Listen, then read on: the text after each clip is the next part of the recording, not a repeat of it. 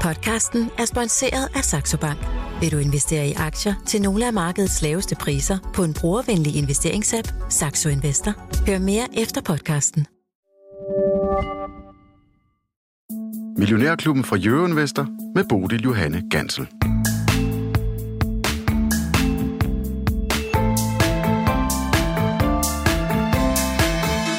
Aktiemarkedets tandhjul drejer igen her torsdag morgen, og vi står som altid klar til at tjekke ind og se frem mod interessante investeringsmuligheder i dag med øh, Henrik Drusibjerg med i, stu- i studiet. Velkommen til. Tak skal du have.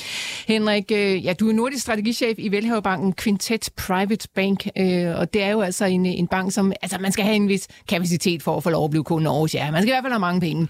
Jeg ved, at du tidligere har fortalt, Henrik, at øh, de fleste af jeres kunder faktisk ikke er så hugt på øh, afkast, som vi andre måske render rundt og er. For dem, der handler det meget mere om at bevare den formue, som, øh, som der rent faktisk er. Er I i stand til at bevare formuen for dem lige for tiden? Ah, Ej, det vil sige, det er, det er udfordrende, men, øh, men, men jeg synes ikke, at, at de afkast, vi ser, er sådan helt svare til de ellers relativt bloddrøbende overskrifter, som man bliver, øh, bliver præsenteret for. Vi er jo i den heldige situation her i, i Danmark, eller sådan set i Europa, at hvis man investerer internationalt, så, så udgør amerikanske aktier en forholdsvis stor del af ens portefølje, helt op omkring 60 procent, og vi har så oven i det en, en taktisk overvægt på det, hvilket betyder, at vi har endnu mere USA. Og øh, amerikanske aktier har dels klaret sig øh, nogenlunde på niveau med Europa, men så er de jo afregnet i dollar, og dollaren den er steget ganske betragteligt i år. Så for en europæisk investor, så er det selvfølgelig ikke det sjoveste år, vi har, øh, vi har prøvet at investere i, men det er heller langt fra så galt, som, øh, som jeg synes, overskrifterne en gang imellem antyder. Og så er det jo selvfølgelig også øh, præcis, som det skal være. Nogle gange går det op, og nogle gange går det ned. Det kan vi jo simpelthen ikke undgå. Og så, øh, som du sagde ude ved morgenkaffen, skal man altså også lige tage med i betragtning, at man har fået øh, 30 procent plus måske i afkast i, i løbet af de sidste mange år. Lige præcis. Vi er, vi er lidt for tilbøjelige til at blive kalenderryttere i det her, ikke? så vi nulstiller alt øh, 1. januar, og så, og så er det det, vi regner i, og, og det kan man jo ikke, og det skal man heller ikke, fordi så bliver ens måde at opfatte afkast og risiko på, på ens portefølje, det bliver alt for kortsigtet. Man er nødt til at anlægge en længere betragtning, og, og så ligesom justere efter det. Og hvis man gør det, så har de sidste 3-4-5 år, de har altså været øh, forholdsvis lukrative, selv inklusiv dette år. Så i humøret blandt vel, velhaverkunderne, er det i top? Nej, de synes da heller ikke, det er sjovt, det her. Men, men øh, de, jeg synes ikke, at humøret afspiller lige det humør eller det indtryk, man kan få, når man læser, øh, læser avis eller tænder for nyhederne. Fordi det er, det, det er selvfølgelig med fokus på alt det, der ikke fungerer. Og det er der ved Gud en masse ting, der ikke gør i øjeblikket. Mm. Vi skal omkring øh, nogle af de ting her i løbet af udsendelsen. Henrik Druseberg, du er med hele timen, men vi skal også lige sige godmorgen og velkommen til Lars Svendsen, ja, porteføljeforvalter her i klubben Økonom og øh, aktieanalytiker. Svendsen, øh, hvad sker der derude på markedet? Ja, ja altså vi er sådan lidt i en, en nuldag, ikke? hvor vi er, så vidt jeg kunne se, så var vi ned med 0,4 procent i Danmark, og det er ikke noget, noget, noget, noget, noget stort, vel, men altså, vi har sådan lidt dvaske dage. Der sker faktisk ufattelig lidt. Vi tager de sidste tre uger, dem, jeg sidder sådan og kigger sådan lidt skævt ind i ugerne, men altså, de sidste tre uger, der har aktiemarkedet praktisk talt totalt, hvis man gør det op sammen det der MSCI, så det stort set ikke rørt sig ud af flækken. Det har altså givet sig lidt, men øh, altså bevægelse, ryster ikke, men øh, vibrationer, man måske hellere kalde for. Men, øh, men, men totalt set, der har ikke været noget afkast i, i, i tre uger. Det er bare sådan, tiden skal gå og vente, og øh, der er det jo så, at jeg har faktisk skrevet et lille skrift, som kommer i dag, som det ikke for at provokere jer, men, øh, men, øh, men, men når min spørgsmål er, er det her stillhed før storm? Mm. Fordi øh, sådan er der jo et begreb, der hedder, og det er jo ikke helt løgn, øh, og i næste uge skal øh, både øh, Federal Reserve og ECB holde rentemøder, ikke? og så kan man jo spørge sig selv, om, om det er sådan en øh, sten, man smider i vandet. Og, og øh, jeg har opfundet sådan en metode, for hvis man siger, at de kan jo ikke få knækket den der inflation, det tror jeg faktisk heller ikke, de kan, men de kan godt få den ned, men, men altså, den er ekstremt op, ikke? og så kan vi måske få den ned på 4-5, ikke? Men, men den kommer ikke tilbage på 2. Men, men, men øh, det er jo den kamp, de ligesom sidder og siger, men øh, det kan de ikke gøre med renten, så skulle de jo tonse renten op for alvor. Det gør de ikke, fordi så står de væksten ihjel, og senere statsfinanserne, fordi vi har så meget statsgæld. Men hvis man nu forskrækker folk, ikke? så sidder vi alle sammen og siger, uh, her, vi ved ikke, om vi bliver fyret i morgen. Vi altså ved sætter ikke. renten voldsomt op? Ja, Ja. og fortæller, at nu skal økonomien altså køles ned, så den vil noget. Det skal du også fortælle. Du skal være nødt til lige at, at udlægge det lidt, ikke? Nu må vi tage den hårde kur, ikke? At øh, hvis du gør det, så kan man jo ligesom øh, forskrække det ned. Og, det, øh, og uden at man behøver at sætte renten op i 8, ikke? Det lyder lidt som en farlig leg, det der lavsvendsen. Ja, men måske. Men det er, er måske lettere at gøre det på den måde. For ligesom, hvis ikke, hvis ikke folk forstår, at nu skal, vi vil have tævet den inflation ned, koste hvad det vil, så må vi tage en recession. Hvis recessionen giver 5% i fald, så gør vi også det. Ja, det, er jo, det er jo nu overdrevet, ikke? Men altså, vi skal jo øh, overdrivelse frem og forståelse. Men, men man kunne jo forestille sig, at, der, at de ligesom sætter sig i hovedet og siger, ved du hvad, nu, vi kan jo ikke tæve den her økonomi ihjel til syden, at pengene er derude, og så er spørgsmålet, bliver de brugt på at købe aktier, eller bliver de brugt på at købe, købe varer? Og der, og der kan man jo sige, at, øh, at øh, så kunne man give dem en forskrækker. Ja, øh, om, om man kan tæve økonomien ihjel, det ved jeg ikke rigtig lige helt, om Jo, kan sige allerede jo- nu, Lars Svendsen, det tager noget tid, for at de sætter renten Jo, jo. op til, øh, til der du, sker øh, noget, som vi stort taler om i forskrækker, så kunne du jo måske lave sådan en minikrak på bakken. Altså, du står helt med smil på læben, som du synes, det var en dejlig vej at gå. Jamen, det er da bedre, end uh, hvis de vil uh, bruge den rigtige brutale rente, og det har de jo ikke ville, vel? Nå, Så de er jo gået, de er gået forsigtigt frem. Det er ligesom med EU og russerne, ikke? Så i går, så står der en nyhed, nu skal jeg fortælle dig en morsom nyhed, så står der, EU vil nu fremlægge sin 9. plan for restriktioner med Rusland. Mm. Og, det, og krigen har stort set varet ni måneder, ikke? Men, men, men det er jo fordi, at, at øh, hvis, hvis man øh, siger, at vi står på Ukraines side, jamen så må man jo fra, skulle man fra starten have lanceret noget, som var stort set færdigt. Men det er nu det 9. gang, at vi strammer lidt, så strammer vi lidt, så strammer vi lidt, fordi vi skal jo kunne snakke med dem, vi skal have noget at forhandle om. Og så hvis ikke de er tilfredse med resultatet, så strammer vi lidt til. Nu er det 9. gang. Altså det første, det var en plan mod øh, import af træ, vodka og kul. Mm. Ikke? Og nu er vi så Nå. nået til, nu er vi efterhånden nået til gas. jeg ved ikke, hvor morsomt det er, Lars Svendsen, men lad den øh, nu ligge. Nu siger du kul. Jeg kunne godt tænke mig, at vi lige øh, startede med at kigge lidt på energimarkederne, fordi vi har jo altså mm. vigende oliepriser ser det ud til. Det kan godt være, at den lige peger den lidt den anden vej i dag. Nu stiger det altså en lille bitte smule, men gaspriserne, de er jo på vej op igen. Og så øh, er der jo altså også noget over i, øh, i metallerne, der rører på sig. Glencore var ude at sige, at koverpriserne, dem skal man altså lige passe på. Der kommer til at blive enormt mango over i øh, kovermarkedet. Hvad sker der ude i de her energimarkeder, hvis du skal lige øh, vurdere det, Lars Svendsen?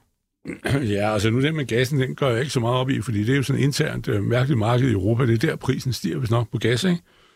Øh, og i USA er den ikke helt vild, men den er der høj, øh, så det, det er ikke helt så klog på. Men, øh, men øh, det med olieprisen falder, og det er jo nok øh, det er jo meget interessant. Fordi vi var jo oppe, øh, altså den lå der på, på, på inden, inden Ukraine, mener jeg faktisk, vi lå ned på 70. Og så øh, har vi øh, tonset op af og var helt oppe over 120, øh, bare med det var kun en dag. så den har mestendels ligget på 90, ikke? Men, øh, men nu er vi nået ned i, i knap 80. Så, ja, så, Brenten ligger 77,65, ja. og øh, den amerikanske WTI, den ligger 72,48, som jeg lige Ja. ser det her på CNBC. Men det er jo det, der også er lidt tricky, fordi øh, i virkeligheden er det jo sådan, at når der er problemer med gas, og det er der, det er den, øh, nu blevet den dyreste energiform, så, øh, så vil man jo substituere over mod olie alt, hvad du kan. Øh, og, og derfor er også at prisen på, på øh, fyringsolie og diesel og sådan noget er meget høj. Så, så, så det er det, der er brug for. Det er jo ikke benzin, du kan bruge så, øh, til det der. Men, men, øh, men så der er sådan en forskydning. Det burde jo egentlig hjælpe olien. Men det er jo formentlig, fordi øh, der er, ja, nu gætter jeg, men at der har været overspekuleret i olie på opadgåen, fordi alle sad og sagde, at det her kunne nærmest stort set kun blive værre med Ukraine og Rusland og alt det der. Mm. Og, øh, og, og det ser jo ud til, at det gør det ikke, at man kan nogenlunde tøjle det. Så, så jeg tror, det er der, jeg tror mere, det er det der, og så, jeg tror ikke, vi får olie ned på, øh, på, på, på, på, på, på 60. Jeg tror, vi bliver hængende på 80. Henrik Druseberg, hvor 94. skal vi hen med den her oliepris? Jeg ved ikke, om um, du sådan på den måde følger det så tæt. Øh, Du kalder dig vel næppe decideret olieanalytiker, men Ej, du gør jeg må dog have en holdning til det nu, når du også sidder og kigger på aktier. Det, det har jeg i allerhøjeste grad, og det, øh, altså jeg, jeg, sådan som jeg ser olieprisen, så er den i fuldstændig lineær udvikling med recessionsfrygten globalt set. USA og Kina er nogle af de største aftager af olie globalt set, og, øh, og, og noget af det, der er sket hen over efteråret her, det er vi jo gået fra,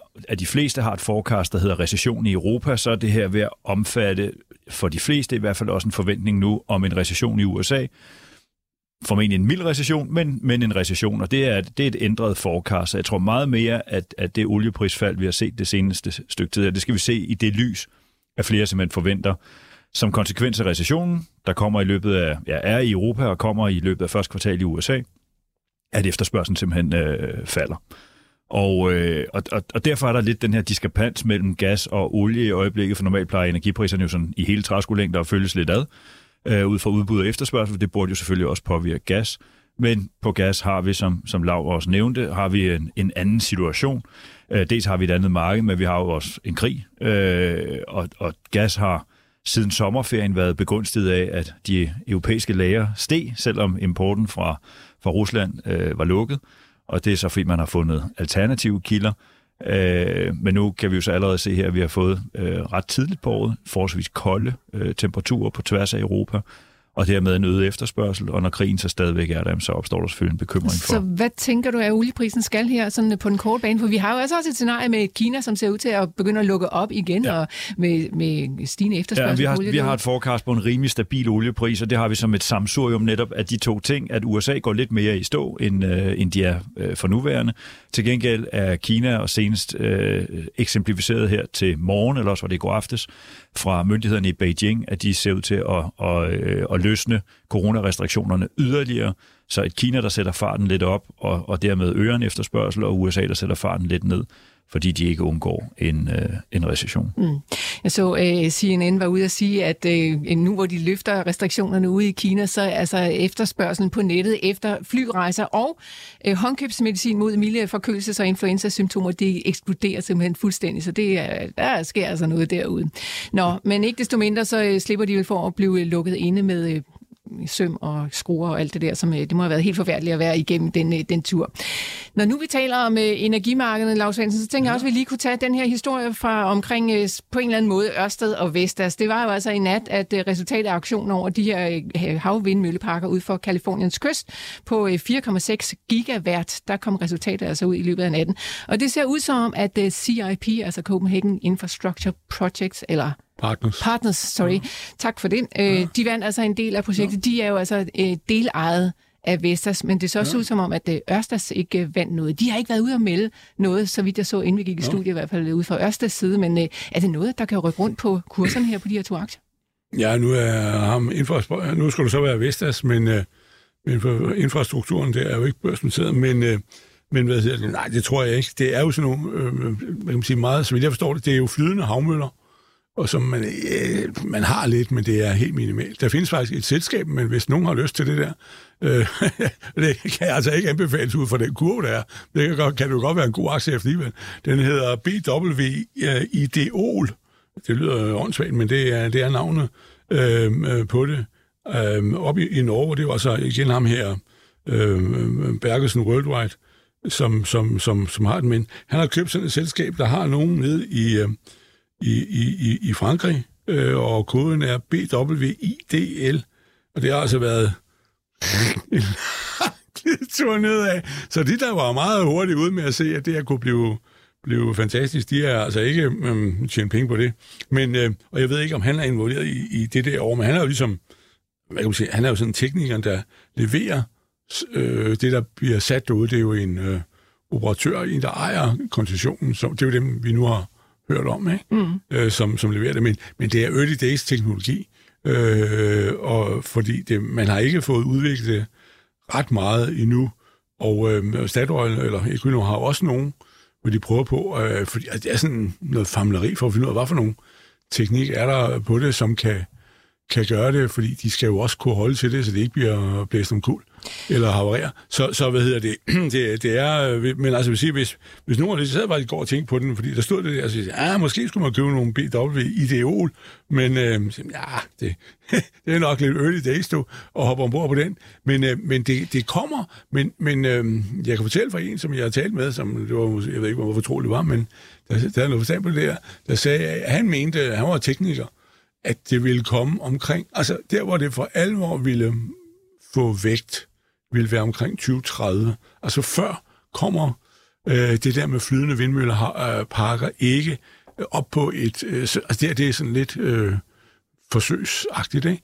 At øh, det er først der, altså det er jo, hvad bliver det, 7 år, øh, sådan noget lignende, at, at, at så vil teknologien være rykket så meget fremad, at øh, det kan noget, ikke? Og ja. man skal passe på med at købe de første øhm, projekter eller selskaber, der laver sådan noget, fordi der er altså en øh, indlæringskurve, altså, så, øh, sagt på dansk, det koster tab. Du gled lidt og elegant hen over spørgsmålet, om det kommer til at få nogen Nej, betydning her på nej, daglig basis på, det for Ørsted og Vestas. Nej, okay. Øh. Ørsted-aktien Ja. kan jeg lige se her nede med 1,45 procent, men det kan der jo være. øh, Det er jo Nå, der er lidt en, 100 en, en sur dag. øh, Henrik Druseberg, vi hører også fra Storbritannien, at de nu altså begynder at åbne kulminer igen. Altså hele det her energifelt og den grønne omstilling, som på en eller anden måde jo er en, et kæmpe tema inde i investeringsverdenen. Hvor skal man plukke hen, altså, hvis der begynder at blive åbne kulminer igen? Altså det, det, det, altså, det lyder jo helt skørt i den verden, som vi lever i, og den ja. dagsorden, som vi har haft i ganske lang tid. Giver det mening stadigvæk at kigge på, på nogle af de her øh, grønne aktier, som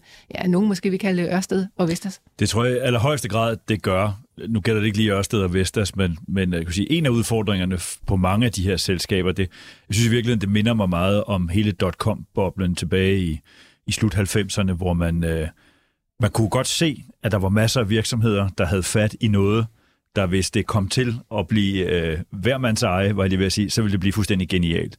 Men præcis på det tidspunkt at forudse, hvem vinderne ville være 10 år senere, det viser øh, ovenud svært, og mange af dem, der var størst dengang, de blev ikke de største 10 år senere. Det var nogle af de mindste, som, som øh, og, og det er lidt samme situation, vi står i her. Vi ser på en underskov af nye selskaber, øh, som har alle mulige forskellige vinkler på, hvordan vi kan gøre ting grønnere, øh, mere bæredygtigt, øh, mere effektivt i fremtiden. Men præcis hvem vinderne bliver, det er rigtig, rigtig svært at sige på nuværende tidspunkt. Og derfor er min øh, øh tilgang som regel til det, det er sådan relativt bredt. Enten tage nogle aktive fonde i det, eller tage en, en, der findes også øh, brede ETF'er, som dækker det her felt. Så, så, så er man med på teknologien, for jeg er slet ikke i tvivl om, at at der kommer masser af fokus på det her. Der vil blive øh, kastet masser af penge i, i retning af det her. Men øh, jeg vil nødig være den, der skal sidde og, og plukke, lad os sige, fem favoritter ud og sige, at det bliver de her, der, der vinder. Og Henrik, nu ved jeg godt, at du ikke afslører selskabsnavne her i uh, programmet. Det må du simpelthen ikke for din arbejdsgiver. I, I taler mere sådan bredt om uh, temaer og ja, stemning på markedet. Men altså, uh, er det også det, I siger til jeres kunder? Altså vælg en Ja. ETF, eller uh, går I ned og plukker ja. aktier til dem? Nej, det er slet ikke, fordi jeg ikke øh, vil stå og sige selskabsnavnen her. Det er simpelthen det bedste råd, synes jeg. Det er, at det er alt for tidligt på rigtig mange af de her teknologier at, at, at kloge sig på, hvem der står om de her 7-8 år eller længere, som, som Lav er inde på, som de fleste jo regner med er inkubationstiden på det her, ikke? Øh, før der, at du begynder at se nogle virkelig effektive, banebrydende løsninger. Øh, og der vil jeg så bare hellere gå bredt til værks, i stedet for at satse. Og ramme teknologien rigtigt, kan man sige, men så have satset på de tre forkerte selskaber. Det vil være, det vil være dumt. Ja, det skal selvfølgelig handle om, hvor man kan kigge hen for at finde øh, gode investeringsmuligheder. Det er det, vi allermest går op i i den her klub. Men Lav, øh, en ja. sidste lille ting, som jeg tænkte, vi kunne øh, vende for vores lytters skyld, fordi Caravana, den fik endnu et gok i nøden. I går ja. aktien faldt øh, 43 procent på, altså yderligere frygt for egentlig konkurs i selskabet. Mm. Og jeg ved godt, at du ikke er sådan er dybt inde i lige præcis uh, Caravana, og det er heller ikke i din portefølje. Den ligger der over hos uh, Mads Christiansen. Men bare sådan teoretisk set, hvis man sidder med en aktie, der er faldet så meget, altså 8-99 procent, altså den er næsten udraderet, hvad ja. gør man så? Ja, det er jo det. Så er det jo ikke andet end sådan en skråt værdi tilbage. Øhm, og nu er du ikke sikkert, at vedkommende har købt øh, på, på 350, eller hvor toppen var henad i 30 eller et eller andet. Men øh, altså, det er jo ikke alle, der har været lige deroppe. Men, øh, men øh, altså, så, ja, det er jo sådan en kapitulation, ikke? Øh, så må man sidde og sige, så er der ikke mere at gøre. Det, det er så mere et spørgsmål om, øh, i særdeleshed, hvis du har det øh, privat, altså en sådan rigtig aktier derhjemme, at så- så øh, kan du altså måske være en god idé at sælge lortet alligevel, fordi øh, ellers så risikerer du jo, hvis nu at den går i betalingsdansning eller rekonstruktion, der har man meget af i USA, ikke? Øh, så, det kan jo, så får du ikke fradrag for det. Altså, om, altså om ikke andet, så kan du dog få øh, et skattemæssigt tab. Det er lige meget i en pensionsordning, men, men øh, der, de bliver jo ligesom gjort efter cash value hele tiden, men, men, men, øh, men altså, så kan du jo ligesom i mindste få, få det øh, som et plaster på såret, ikke? Mm. så kan, hvis du har noget andet, du har tjent på, så vil sige på den måde, altså, man skal tænke lidt over det med hensyn til det der, øh, fordi de danske regler er meget onde. Altså, de, der har UV-bunker, de har jo stadigvæk ikke fået et fradrag, selvom der er jo ikke nogen, der forestiller sig, at, øh, at det øh, får en krone tilbage. Altså når advokaterne har et alle de penge op, der var i boet, så øh, står der 0, og så siger nej, nu er det faktisk gået konkurs. Den konkurs, der blev ikke så meget som både fem år. Det er Nå, en fandt lang proces. Altså, jeg kan ikke ja, ja. huske, hvornår Ove Bunker gik. Det er jo mange, år, mange år siden, har 2014. Ja, ja fordi, og det var dengang olieprisen faldt, ikke? Efter, og det var på halen af, af ham her, Ukraine-Krimkrigen, ikke? Øh, den anden krimkrig, hvor den første var jo fra 1850, men øh, den anden stod. Men hvad det, at, øh, at, at, at, at, så får du ikke øh, fradrag for det. Og så kan du sidde der, og hvad vil du gøre? Så sidder du der og koger i overvis, og det er jo, øh, altså, man siger mange ting om det, men det er nærmest en fejl i dansk lovgivning, at man må sidde og sige, hvis et tab reelt er indtrådt, må vi også få en, en ret til at trække det fra, og så må du ja. så, hvis det skulle vise sig, at man får øh, 200 millioner kroner i erstatning og, og 3 kroner på en aktie, så må man jo lade sig beskatte det. Altså, det er, det er en fejl. Henrik Fuseberg, øh, hvad, hvad, hvad gør man, hvis man sidder og har sådan en aktie, som... Jeg håber ikke, at, øh, at dine kunder kommer ud for det, men altså, hvis man har sådan en aktie, som er faldet så sindssygt hammerne meget, at det, altså, det er jo sådan lidt lige meget, hvad der kommer til at ske. Men man har jo den her post, som bare er irriterende at kigge på. Skal man bare gå ud og sælge? Altså, du kan i hvert fald lave et skattesalg. Hvis man så stadig har en tro på, at det der selskab kan rejse sig, så kan man jo købe det igen bagefter. Øh, så det er jo en, som Lav også er lidt inde på, mm. hvis man kan aktivere det. Jamen ikke andet, ja. Øh, altså ellers så er jeg jo lidt fristet til at sige, der er noget, der hedder when you're in trouble, then double, and then when you're in shit, then quit. Det er, det, altså, hvis der er noget tilbage, jeg kender slet ikke det selskab, så jeg skal jo ikke begynde at sige noget som helst i forhold til den. Det er sådan lidt, man har lidt en, en tendens til, at lukke øjnene, man bliver sådan lidt strusen Rasmus over det. Ikke? Man mm. stikker hovedet i busken, man vil helst ikke face, at man har købt et selskab, der er gået fuldstændig modsat det, man havde håbet. Og derfor får det lov at ligge over i hjørnet. Og, og, og om der overhovedet er nogen penge tilbage i det, så de sandsynligvis øh, har de det bedre, hvis de kommer ud og arbejder i noget andet.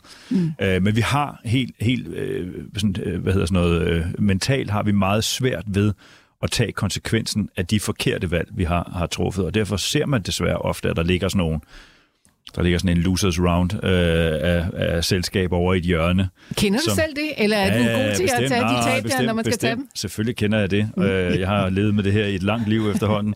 øh, det, altså, det, jeg har både set det hos øh, det, jeg vil betegne som semi-professionelle øh, investorer, og, og må også mig selv skyldig øh, med en enkelt eller to øh, tilfælde. Så, så det er... Øh, ja, det er, det er en svær øvelse. Det er det. At det er fandme sjældent, ja. det kommer tilbage. Ja, men, men det der er jo også en lærer om det, vil jeg så sige, som nu kommer sådan en gammel formaning af. Mm. Men det er jo, at, at måske skulle man lade være med at putte sine penge i sådan noget snot. Altså, nu kan, Jamen, det er jo altså, let at sige bagefter. Nå, jo, ved du hvad, jeg kan finde mig i at tage penge øh, 40 procent eller mere på et rederi. Så vil jeg ved, jeg går ned og bank på stålpladerne og sige, hvad er det her for noget? Og markedet er til at forstå, ikke? Men en brugtbilhandler, ikke? Altså, øh, det er en yeah. brugtbilhandler, som er, er noget på nettet, det der. Ja. Og, og hvad hedder det? Altså, det er, og det er jo endda noget af det IT, øh, som det bliver jo markedsført som IT, eller i hvert fald herinde, øh, aktie, øh, fordi det er den måde, de har organiseret det på. Ikke? Men, Jamen, men det ved, er jo basalt set at købe af den slags og, og sælge. Nå, men det er jo trods alt en virksomhed, som, som lever af at sælge noget. Mm. Altså, det er jo, men det er så noget, noget meget IT og sådan noget, som gør det der marked mere gennemskueligt. Ikke? Men, men, men, men altså, jeg vil bare sige på den måde, at, øh, at leve af at være øh, brugtbilhandler, Øh, i, i... Nå, men altså, det er mere det der med, jamen, du kan sidde og sige, der er jo nogle røverbrancher i den her verden. Det er der. Altså, og nu kan vi jo så få alle efter os, ikke? Men altså, noget af det der, der er jo dele af håndværk. Den, den tager du selv, Laura. Ja, det tager selv. Der er, jo dele, der er jo dele af håndværk, der er en del for eksempel af transportbranchen og sådan nogle ting, ikke?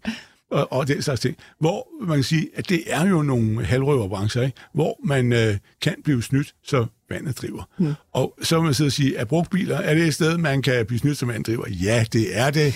Du, så er det øh, nok, at så kommer der nogle teoretikere, der vil lave, øh, ved at være IT, lave en mega øh, forretning. De har sikkert købt alt muligt el, prik, prik, prik, af de der, som ved, hvad bilerne er.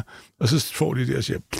Men det, Nå, men det er selvfølgelig rigtigt. Vi ser det jo også på kæmpe store selskaber. Jeg kan huske Enron, da de gik uh, konkurs, ikke? Massiv svindel på regnskaber og på alt muligt. Altså man ser det jo også på de der stålplader, lav gerne med ned og bank på, for at konstatere, at der er et selskab en ja. gang imellem. Ikke? Ja. Og der tror jeg bare, det er vigtigt, at man som investor prøver at indarbejde en eller anden strategi for, når tingene virkelig går ind imod, at man også vi har masser af strategier, når det går opad, men vi har virkelig svært ved at tage konsekvensen, når det går nedad. Ja, det, øh... men altså, man kunne måske også sige, altså jeg har det jo selv enormt svært, hvis jeg har været ude at sælge med et tab, og så kan se, at en aktie stiger. Altså det går faktisk mere ondt på mig. Hvis jeg kan se, at den bagefter begynder at stige, så vil jeg næsten hellere holde fast og sige, at ah, tabet er jo ikke realiseret. Jeg ved godt, det er skørt, men altså det, det er også øh, svært at kigge på. Men det viser jo det der helt mærkværdige med, at vi, det gør mere ondt at tabe 10 procent, end det glæder en at vinde 10. Mm.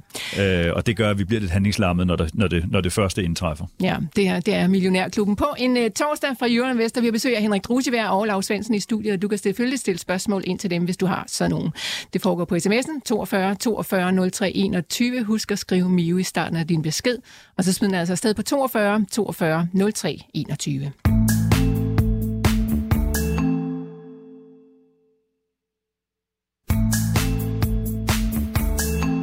Ja, der er sådan set kun uh, sandsynlighed og øh, uh, scenarier at arbejde med, når vi forsøger at forudsige aktiemarkedets veje, præcis uh, som alle de andre også gør. Det vil vi også gerne kunne. Uh, inspireret af den britiske storbank Standard Chartered, der ligesom vores egen hjemlige Saxo Bank er ude at definere nogle af de her scenarier, som de kalder usandsynlige, men som dog alligevel er værd at holde øje med. Ja, så tænker jeg, at vi skal lige kigge på nogle af de ting, som Standard Chartered lige præcis ikke indregner, men som man heller ikke helt kan betragte som en, en nul risiko, og det har I lovet at hjælpe mig med. Henrik, måske skal vi lige starte lidt et øh, andet sted, fordi at det, vi taler tit om her i øh, vores program, at noget er indregnet i prisen. Jeg ved, at der er nogle af vores lyttere, som synes, det er sådan øh, lidt, øh, lidt, lidt, en lidt mærkelig formulering. Hvad handler det om, når vi snakker om, at noget er indregnet eller ikke indregnet i prisen, og hvordan kan vi overhovedet vurdere det? Ja, øh, for det første, så øh, bliver det jo altid et kvalificeret gæt. Skal vi ikke kalde det det på, om noget er indregnet eller ej. Øh, så, og, og når, du, når du kan på nogen måde kvalificeret udtale dig om det, så er det fordi, man kan sætte sig ned og kigge på, på den almindelige kursdannelse, og så holde den op mod den aktuelle indtjening, og måske også den, den ventede indtjening på de næste kvartaler for selskaberne. Og hvis der så er en eller anden øh, u-sammenhæng øh, uh, uh, mellem de to ting, jamen, så er det jo, man kan begynde og siger, at man enten har indregnet noget på forhånd, altså at, at øh, kurserne er for høje relativt til indtjening, så der må ligge noget i forventningen øh, fremadrettet. Øh, men det kan selvfølgelig også være det modsatte, der er tilfældet, at kurserne ligger noget lavere end den indtjening, selskaberne leverer og forventes at levere, så man derfor har indregnet et eller andet risikoscenarie, men man kan jo ikke, det er ikke sådan, man kan gå ind og skille prisen ad og sige, Nå, men så meget af det, der mangler, det hedrører krigen i Ukraine, og så meget af det, der er her, det hedrører muligheden for en naturkatastrofe på et eller andet tidspunkt. I. Så, så det er et kvalificeret gæt. Nogle gange kan det være mere kvalificeret end andre. Nogle gange er det mere oplagt, at hvis priserne ligger under for eksempel indtjeningen, og vi har en krig i Ukraine, så er det måske lettere at nå til den konklusion, at øh, det er fordi, man har indregnet en eller anden form for risikopræmie til det der. Men der er jo altså også teoretikere derude, som påstår, at alt, er, altså alt given viden er jo indregnet i en eller anden kurs, men det kan vi så altså ikke helt vide. Nej, det kan vi ikke vide med sikkerhed. Det er rigtigt, at kursen vil jo til enhver tid afspejle den vilje, der er til at købe og sælge på et, et, et hvert øjeblik. Og det er de effektive markedskræfter. Det er bare sådan, at folk sidder med forskellige vidensniveau.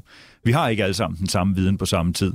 Og selvom vi havde den samme viden på samme tid, så er vi ikke lige dygtige alle sammen. Så nogle er bedre til at bruge den viden, de har til rådighed, end, øh, end andre er, og sætte den i, i den kontekst, der er, er gældende på nuværende tidspunkt.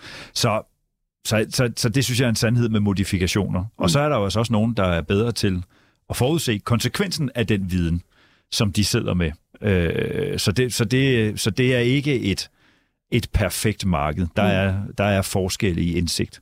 Men Standard Charter, de er altså ude og tale om ting, som øh, man altså ikke sådan kan vurdere som en nulrisiko, men som også er meget usandsynlige. Så på en eller anden måde, så skal man jo øh, regne dem ind, hvis man lytter til dem i hvert fald, i øh, den måde, som man prissætter aktierne på. Noget af det, som de kigger på, det er et... Øh, de kalder det kollaps i oliepriserne, og det kollaps, det går altså ned til 40 dollar. Hvis uh, olieprisen falder helt ned til 40 dollar, først og fremmest, er det et sandsynligt scenarie i din bog? Ja, det synes jeg faktisk ikke er helt altså, grebet ud af den blå luft. Mm. Hvis, øh, hvis Fed virkelig, altså de vælter rundt som elefant i en glasbutik i øjeblikket, og hvis, hvis de med de meget, meget aggressive renteforhold, så de har lavet, øh, fortsætter lidt for langt, øh, så kan de sagtens ikke bare udløse en recession, men måske også en relativt dyb recession. Og så kan jeg sagtens se en, en betydelig reduktion i efterspørgselen efter olie som, øh, som OPEC kan have svært ved at modsvare i, øh, i øh, at, at begrænse udbuddet. Øh, så, så kan vi sagtens se oliepriser på det halve af det, vi ser i dag. Men ligger den risiko så som en eller anden form for øh, vurdering i Jamen, din synes- øh, prissætning af Nu aktierne? er det ikke, fordi jeg skal tage brøden af de andre, vi skal, vi skal tale om, men, men helt generelt, så giver aktier jo, Øh, jeg tror i de sidste 220 år har vi sådan nogenlunde øh, valide data, så giver de 8 8,2 procent i afkast før inflation, tror jeg, det er sådan noget, den dur, i gennemsnit om året. Og det er mere end de fleste andre aktiver. Øh, og hvorfor er det det? Jamen det er jo fordi, vi hele tiden må indregne alle mulige sandsynligheder for alle mulige risici. Om det er olieprisen, det er krig, det er naturkatastrofer, det er politiske øh, øh tosserier, det er øh, fejlslagen pengepolitik, det er alt, altså alt det er jo et spejl af det gennemsnit. Så jeg vil jo mene, at det er fint nok, at man sætter nogle ord på, at man har nogle øh, outrageous øh, muligheder for det kommende år, men det har vi altid. Øh, så, så jeg ser det som lidt mere et PR-stunt end øh, et bidrag til Ah, den men det er et skønt. PR-stunt. det er et godt oplæg til diskussion. Lars Svendsen, øh, oliepris i 40? Nej, jeg ser det helt modsat. Ja. Øh, altså, jeg tror, at olien vil ved med at ligge på, på et ret højt niveau, øh, også fordi der vil komme gang i økonomien igen efter Ukraine og alt det der, når vi kommer ud af og inflationen på. Må jeg ikke bare lige tilføje, det var ikke min forventning, at den skulle halveres. Du har ikke Når bare på så udlagde det, så jeg bare sige, det er bare ikke, altså, det er ikke sådan en fri fantasi, det der. Det kan godt ske, men jeg er da enig i, jeg tror ikke, det er det mest sandsynlige. Jeg, jeg ser faktisk øh, den store risiko som det modsatte, nemlig at øh, hvis, øh, hvis øh, man nu forestiller sig, at der sker det, at der rent faktisk bliver fred i Ukraine, og Ruslands øh, indre orden bryder sammen. Øh, og øh, der er ikke rigtig nogen, der ved, hvem der skal bestemme det øh, over de næste mange år. Jamen, så kan det være, at Rusland simpelthen ikke øh, vil stoppe med at eksportere, og de producerer, det er verdens tredje største olieproducent med cirka 11, øh, nogen siger næsten 12 millioner tønder i døgnet, og hvis nok de seks kommer ud reelt på verdensmarkedet, resten går til venner og bekendte og øh, bruger de selv. De har et stort olieforbrug. Hvis de lige pludselig melder vup ud, nu er de der slet ikke mere, øh, så mangler der altså 6 millioner ud af 102 øh, i verden. Øh, så, hvad hedder det, så kan du se olieprisen gå amok opad. Øh, det er sådan set det, er, der er min øh, bekymring. Jeg siger ikke, at det sker, men jeg bare sige, at det kunne tænkes. Jeg tror, jeg tror at olien vil blive holdt øh, hængende op på et, et pænt niveau. Så den der med, med 40, det tror jeg slet ikke. Og i øvrigt, hvis du kommer ned på 40, så får du masser af problemer i USA med deres øh, shale. Øh, det er jo det, der har reddet verden. Det er Skifergas, jo, ja, eller faktisk skiferolie. de sidste nærmest 10-15 år. Mm. At han er jo, USA er jo tæt på at være selvforsynende. Øh, og, og det er jo skifer øh, både af gas og olie. Øh, og hvis øh, det bliver presset ned i pris, det er jo sådan nogle felter, der bliver tømt meget hurtigt. Så øh, de borer og borer og borer og kommer op, og så den du ikke mere, så får du lavet et nyt hul. At, øh, at øh, så, øh, så bliver der altså et problem. Men kunne man også forestille sig et scenarie, at den anden vej rundt, hvor hvis olien altså kommer ned i 40, så kan Rusland ikke længere fonde deres krig, så er de simpelthen nødt til at give op Nej. bare på den baggrund? Nej. Nej. Fordi man skal huske, at Rusland, det er også det der er fejlen med alt det der, og Jellen og 60 dollar, alt det pis der, at det, det er jo ren teori, at, at deres problem er, og det er jo også det, du kan se, hvad, kig ud, hvad der sker, det er jo teknologi, de mangler. Produktionskapacitet og teknologi til at lave øh, noget, der kan ramme. Øh, Øh, det er det, de mangler. De mangler ikke penge. Rusland er jo faktisk ret godt forsynet med, de har de er selvforsynet med alt. De har øh, her i siden som i går, så var der en, der begyndte at tale om fosfat. Det er faktisk også en af de ting, de har, og de er også kælige. Øh, Også kunstgødning, ikke? Men, men øh, de har alt. Så derfor er den der med, at man tror, at de kan strangulere dem, og når du har et oliemarked, der ikke er overforsynet, det er oliemarkedet ikke, så er det jo lidt åndssvagt at tro, at man kan tvinge en til at sælge til 60 dollar, hvis prisen er 80. Ikke? Mm. Og i øvrigt er kineser og inder og en masse andre øh, øh, Ungarn godt vil købe det. Ikke? Altså, det, det, det der, de skriger til himlen, at de kan sidde og diskutere det, fordi der er en professor, der har fundet på det. Et, øh, et andet scenarie, som Standard Chartered ikke decideret regner med, men som de mener, altså man bør tage med som en del af den risikopræmie, som man skal have, når man investerer i aktier, det er, at fødevarepriserne kollapser. Henrik Drusebjerg, øh, det er jo lang tid siden, vi har kunnet tage de ord i vores mund, for vi har stået her i ganske lang tid og haft øh, inflation og talt om, at fødevarepriserne de bare er på vej op. Øhm, Standard Chartered de går så langt at øh, sige, at det vil simpelthen skabe decideret frygt for deflation. Er også et ord, vi ikke har brugt i meget lang tid. Hvad siger du til den? Jeg synes, det er sjovt, at de siger frygt og deflation i samme, øh, sammensætning. Jeg tænker, at en omgang deflation lige nu vil ikke Det vil være... lidt. det vil Ah, så kommer vi også på Ja. højt niveau, ikke?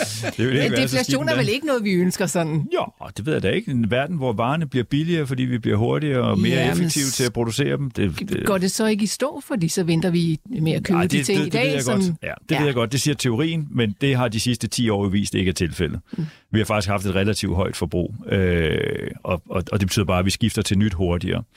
Så, så øh, det kan der så være nogle andre problemer i. Men, men ej, jeg vil sige, en runde deflation vil jeg ikke sådan på den måde begræde. Øh, snart Så vil du tværtimod. forklare den inflation. Ja. Øh, altså, Det er men 40 igen, dollar for det, og så lavere oliepris, øh, hedder det, fødevarepriser, så er, er inflationen jo løst. igen, du kan godt have alle mulige outrageous forventninger til, til det kommende år, og et kollaps i fødevarepriserne kan du selvfølgelig, selvfølgelig kan det ske, men det kræver jo, at alle mulige andre ting også sker. Øh, eksempelvis virker det som om, at det i hvert fald er, er nødvendigt, at der bliver fuldstændig fred, og al kornproduktion øh, bliver normaliseret i et splitsekund af, af tid, og, og sådan er det vist ikke med høst, uden at jeg er landbrugsuddannet. øh, der, der, er en vis, øh, der er en vis forsinkelse i det. Så altså, igen, man kan aldrig afvise det helt, men jeg vil sige, det er en del af den almindelige risikodannelse på, på værdipapirer i det hele taget.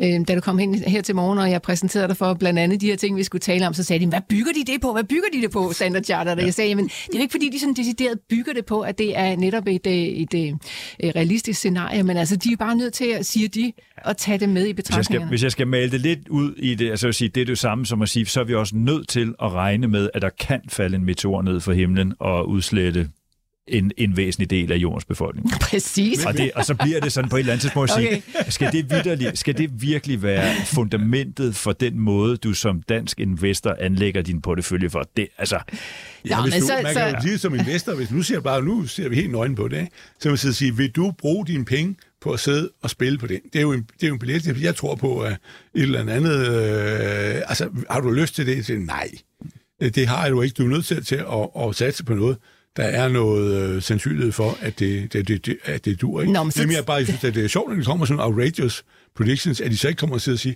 hvad er sandsynligheden for, at, at Putin allerede er død, eller at han, han, han dør, der bliver kup i Rusland. Det er da, nå, men det er da noget, du kan bruge til noget. Ja, det vil du sige i hvert fald, Lars. Nå, men det er da noget af det Nå, vigtigste, så, så lad mig tage jer over til noget, som måske er, altså, fylder lidt mere i jeres hoveder. Fordi det handler om Fed og den måde, som de behandler renten på i disse tider. Standard Chartered er ude at sige, at vi må tage med i betragtningen, at Fed, kan komme til at skulle sænke renten med 200 basispunkter. Og det er jo alligevel en chat, men de har jo så sandelig også sat renten op med en chat. Så øh, det kan sagtens være, at vi ligesom ender med at komme ud i så dyb og så lang og så voldsom recession, at de simpelthen er nødt til at gøre noget aktivt øh, på renten. Henrik, hvad siger du så til den? Den er jeg meget mere begejstret for, og især i det lys, som, som Lav lige øh, sagde her. Kom nu med noget, vi kan bruge til et eller andet. Øh, jeg tror, lige i begyndelsen af udsendelsen, der sagde, øh, der sagde Lav, at det er sådan, en, det er sådan en underlig øh, flad fornemmelse at kigge på aktiemarkedet i øjeblikket. Der sker ikke så meget. Nej, det er fuldstændig rigtigt. Der sker ikke så meget. Undtagen lige de dage, hvor der kommer inflationstal fra USA, eller hvor den amerikanske centralbank ytrer, eller medlemmer fra den amerikanske centralbank ytrer et eller andet, undskyld, om, øh, om forventningerne til, øh, til renten her. Øh, så, så det der, det kan vi bruge til noget. Og øh, er det en risiko, man skal tage med? Igen, så synes jeg, det er sjovt at se det som en risiko.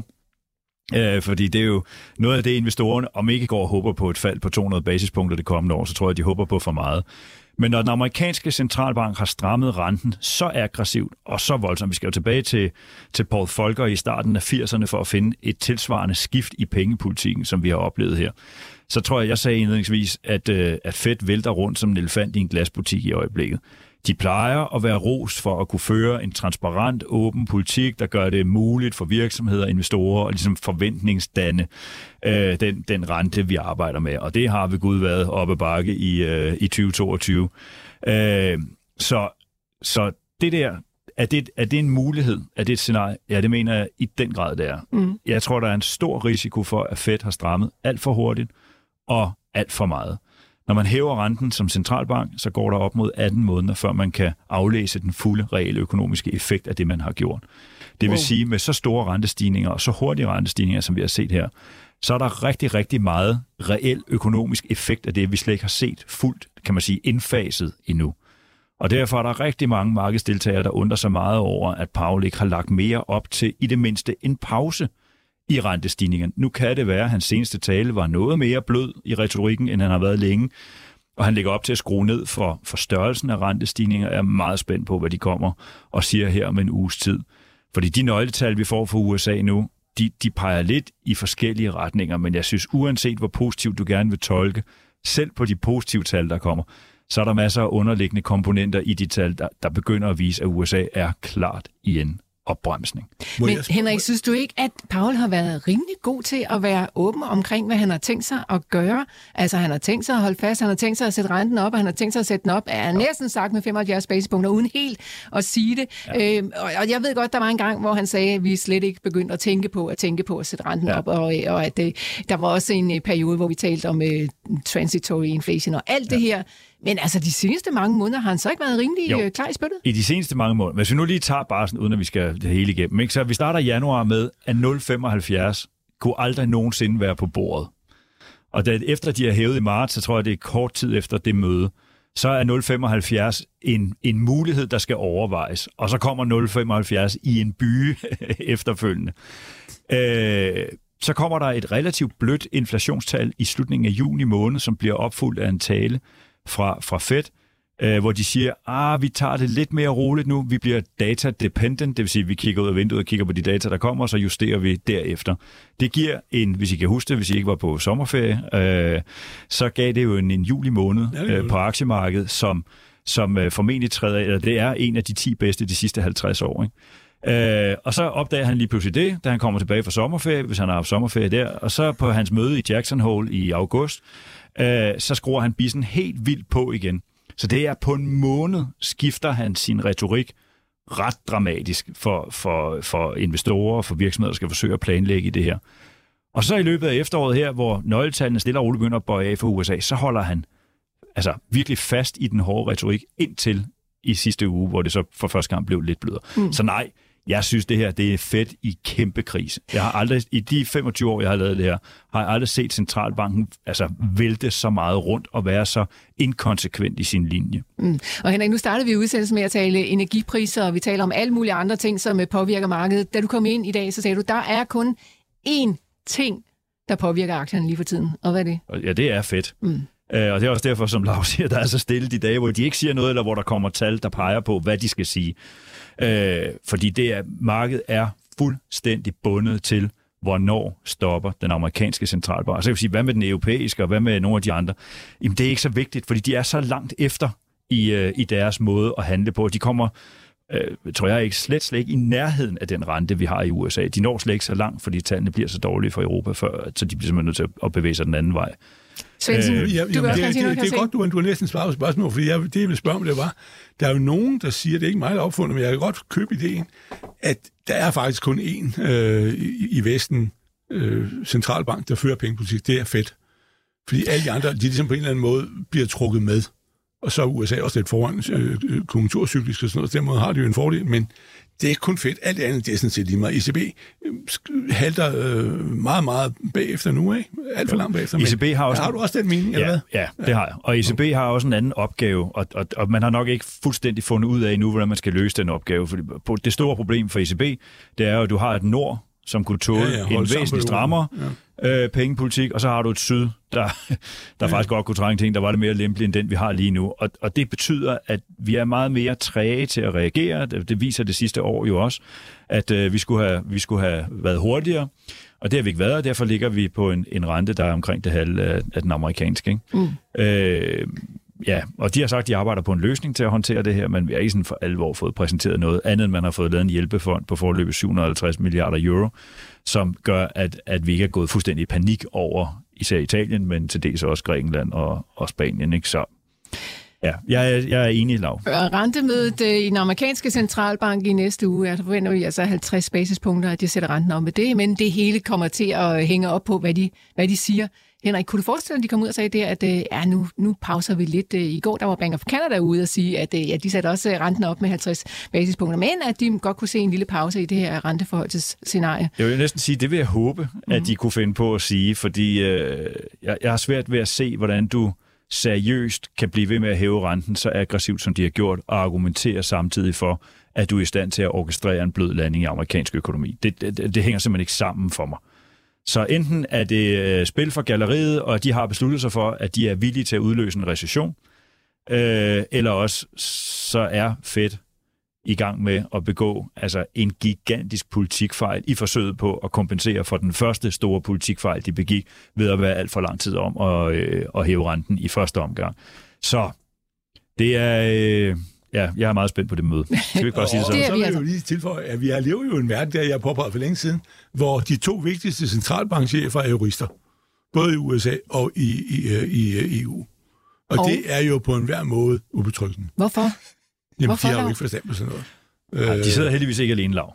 Hvad? Nej, Nej, det kan man godt. Det sagde man jo også om, om, om, om unge Bus, at man må håbe, han er god rådgiver, men han var ikke for klog. Men, øh, men hvad hedder det? Okay. At, øh, nej, Øh, men, den, det, øh, den står for egen regning. Vi, vi hopper til den øh, sidste udmelding fra Standard Chartered, som øh, altså, jeg ved sådan set godt, hvad Lav vil sige til den, så jeg øh, sætter den til øh, Henrik Drulberg, fordi de siger nemlig, at øh, en risiko, som vi ikke helt har regnet ind i markedet, det er altså, at tech-boblen for alvor springer. Og det er jo altså øh, Nasdaq, som de kigger på, de aktier, der ligger over i det indeks, som jo altså er faldet ganske meget og ikke kommet helt så meget tilbage, som øh, S&P 500 og Dow Jones er men øh, som der heller ikke øh, ser ud til sådan helt, at bunden er gået ud af lige præcis det indeks. Kan man forestille sig, Henrik Drusebjerg, at det kommer til at ske?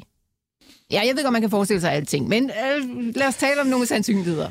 Altså, kan der være selskaber, der, der for, altså, kollapser? Ja, det kan der. Mm.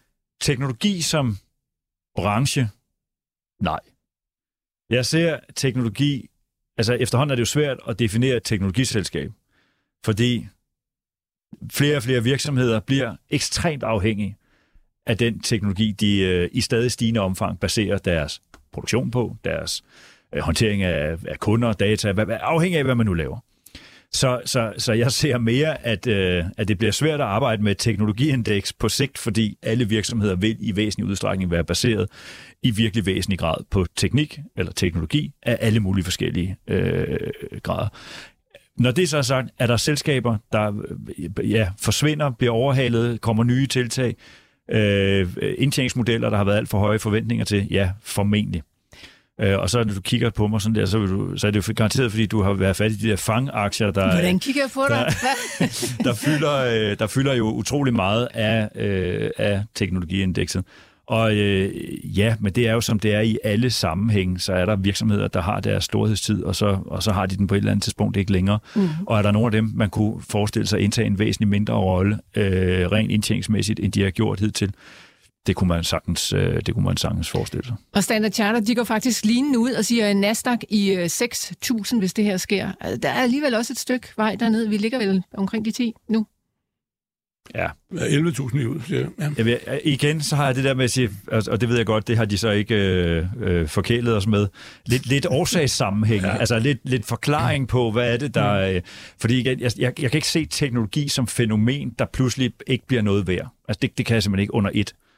Men selvfølgelig kan der være virksomheder, som, som bliver uinteressante. Yes, øh, ja, der Men er af dem, jeg, jeg er også gammel Ja. Jamen, det er, Lav øh, Nasdaq i 6.000, det er alligevel også mere negativt, end du har været på Ja, jeg, Nasdaq. altså, men jeg har jo sagt, at jeg tror, det går ned og bliver det el. Altså, det går ned, og så ligger det altså på 10.000. Det kommer til at ligge i 3-4-5 år. Mm. Øh, øh, men uden øh, plus minus 10 procent. Øh, og worst case er den falder ned i 8. Men øh, hvis der kommer sådan et, et mini-krak, men altså, øh, det er det, jeg forestiller mig, at det simpelthen, at øh, det, gassen går bare ud af det, og så skal det tilbage, og, og, og så forestiller jeg mig jo, at resten af verden begynder at udvikle sig positivt. Øh, så på den måde bliver der et, en indsnævring af, af den relative værdi, ikke, kunne man kalde det for. Men det er det, jeg forestiller mig. Så, så, så jo, men jeg tror bare, at det er... Øh, altså, den epoke er... Øh, altså, febertiden for teknologi, er teknologi og sociale medier, alt det der er er overstået. Også fordi vi har jo også, du altså, skal kan jo ikke komme udenom, at uh, nu har vi haft noget her i Europa med, med det meta, altså at uh, vi er jo ikke så godt kørende i EU med, med, med sådan noget, men altså at myndighederne begynder jo at vågne op og sige, at vi vil ikke finde os i, at de æder vores data, og det ender i Kina eller på Bahamasøerne, og bliver solgt til for højeste pris til en eller anden, som kan bruges til noget. Ikke? At, altså, man siger, de er jo ligesom ved at vågne lidt op. Men Svendsen, så kommer jo... der vel bare noget andet i stedet oh, for? Ja, det, og det er derfor, jeg siger, jeg, jeg tror, jeg vil nuancere det lidt mere, for jeg, jeg, jeg kan godt være lav af vred på. Ikke? Det er jo mere de der lidt, ja, det er værdierne, lidt, lidt fluffy værdier ja, ja. på noget, der handler om social kontakt og måske nogle, øh, nogle reklameindtægter og nogle ting. Altså, Altså, jeg, jeg tror bare ikke, man skal tage teknologi under et og sige, det bliver ikke. Fordi hvis vi ser på hele den grønne omstilling, der bliver teknologi fuldstændig sindssygt afgørende for, om det her overhovedet kan komme til at lykkes ja. på noget tidspunkt. Adgang til rent vand, alt muligt. Altså, der bliver så mange steder, hvor teknologi bliver mm. den afgørende faktor. Ja. Øh, noget af det, som vi ikke har set i positiv forstand endnu, for alvor vinde ind, oven på corona for eksempel, det tror jeg er den kæmpe store produktivitetsgevinst, der kommer ud af rigtig mange virksomheder, fordi man har oplevet to år, hvor man har haft medarbejderne sendt hjem, man har fundet ud af, at man kan arbejde på andre måder, man kan arbejde smartere og mere effektivt. Øh, nu har vi fået øh, forløbig snart et år med et helt anderledes for mange virksomheder fokus på, hvordan bruger vi vores energi.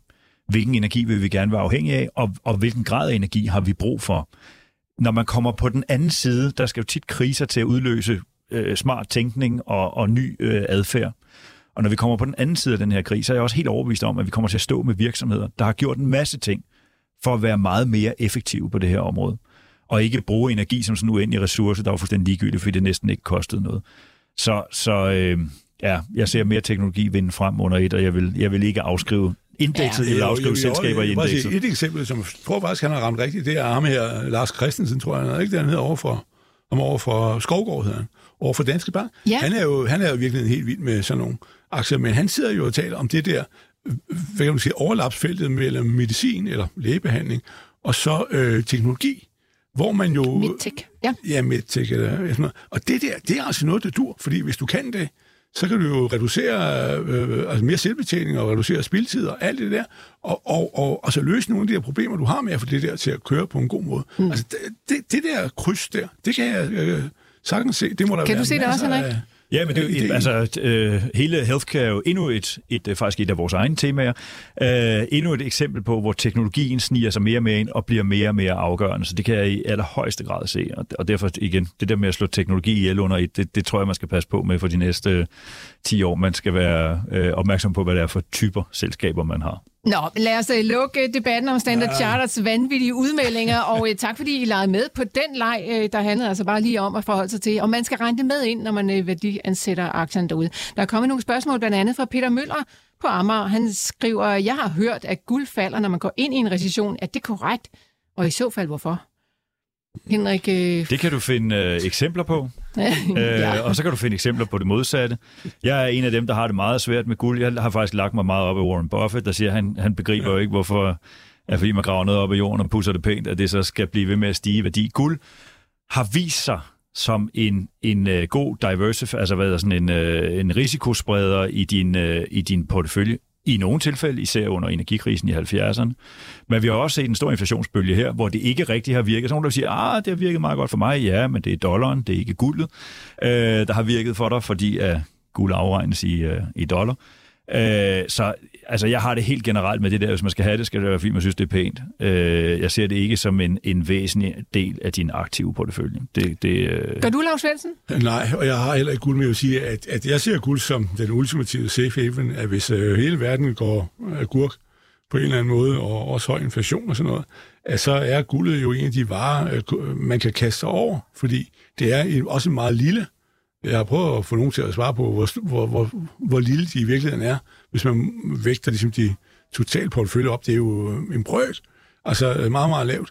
Og, og der er det jo, hvis ligesom det hele går, går agurk, så øh, kan man jo forestille sig, at det var det sted, vi så alle sammen. Men det er jo igen psykologi. Det er jo ikke, fordi øh, man har en stor fornøjelse af at have sådan noget guld. Mm. Men, øh, og jeg vil jo også selv købe en, så en guldaktie, eller en guldfond, eller hvad man, man jo gør sådan noget. Men, men, øh, og jeg er ikke klog på det, men altså, øh, det er den der, jeg ser, det, det, det er der, jeg mener, den er. Så altså, derfor recession er jo ikke et sted, hvor man kaster sig ind. Det er, hvis du sidder og siger, at der er for mange penge, og vi aner ikke, om vi skal gå til højre eller venstre, vi skal gøre et eller andet. Øh, der kommer en ny krig efter Ukraine, det er, at han vil besætte øh, Rumænien, ikke? Mm. Altså, så hvis, jeg, hvis det er det, så, Nå, så, så, så, øh, guld. ikke Men rigtig nogen flavor for guld her, kan jeg godt høre i, øh, i studiet, så lader vi den uh, ligge og lav. Der ligger masser af spørgsmål til dig, men Så nu er det jo altså spørgsmålsdag i morgen, blandt andet om torsdag. nedturen på tank, så det kan du Åh, forberede godt ja. uh, svar på til i morgen. Henrik øh, Druseberg, øh, vi har lige et minuts tid tilbage, med, og vi kigger snart ind i et nyt investeringsår. Det kan godt være, at du også er den øh, boldgade, der siger, at det er sådan set lige meget, om der står 22 eller 23 i kalenderen. Men hvad kan vi se frem imod i 2023, tror du? Jeg tror, vi kan se frem imod øh, en, en øh, recession i Europa, og en recession, mild recession i USA, og at Kina, der stille og roligt øger sin, sin vækst, så vi, øh, når man summer alt det her med Kinas størrelse, så undgår vi med nød og næppe en global recession, men vi vil have områder, der er i, øh, i recession. Så er det sådan med aktiemarkedet, at øh, de forsøger at være 9-12 måneder foran det, der sker ude foran vinduet. Øh, så det aktiemarkedet vil bruge øh, starten især af 2023 på, det er at spekulere på, hvornår centralbankerne skal til at rulle den anden vej. Bliver det allerede i 23, at de skal til at sætte renterne ned, eller øh, skal vi over i 24, før vi kan se det? Og, og når vi kan se det, så vil vi få et aktiemarked, der stiger, men vi er der ikke endnu, og derfor har vi en, øh, en, en moderat undervægt på aktier. Og lige der sætter vi et punktum. Øh, Vi har ikke mere tid. Tak til Henrik Druseberg og Lars Svendsen, fordi I var med i dag.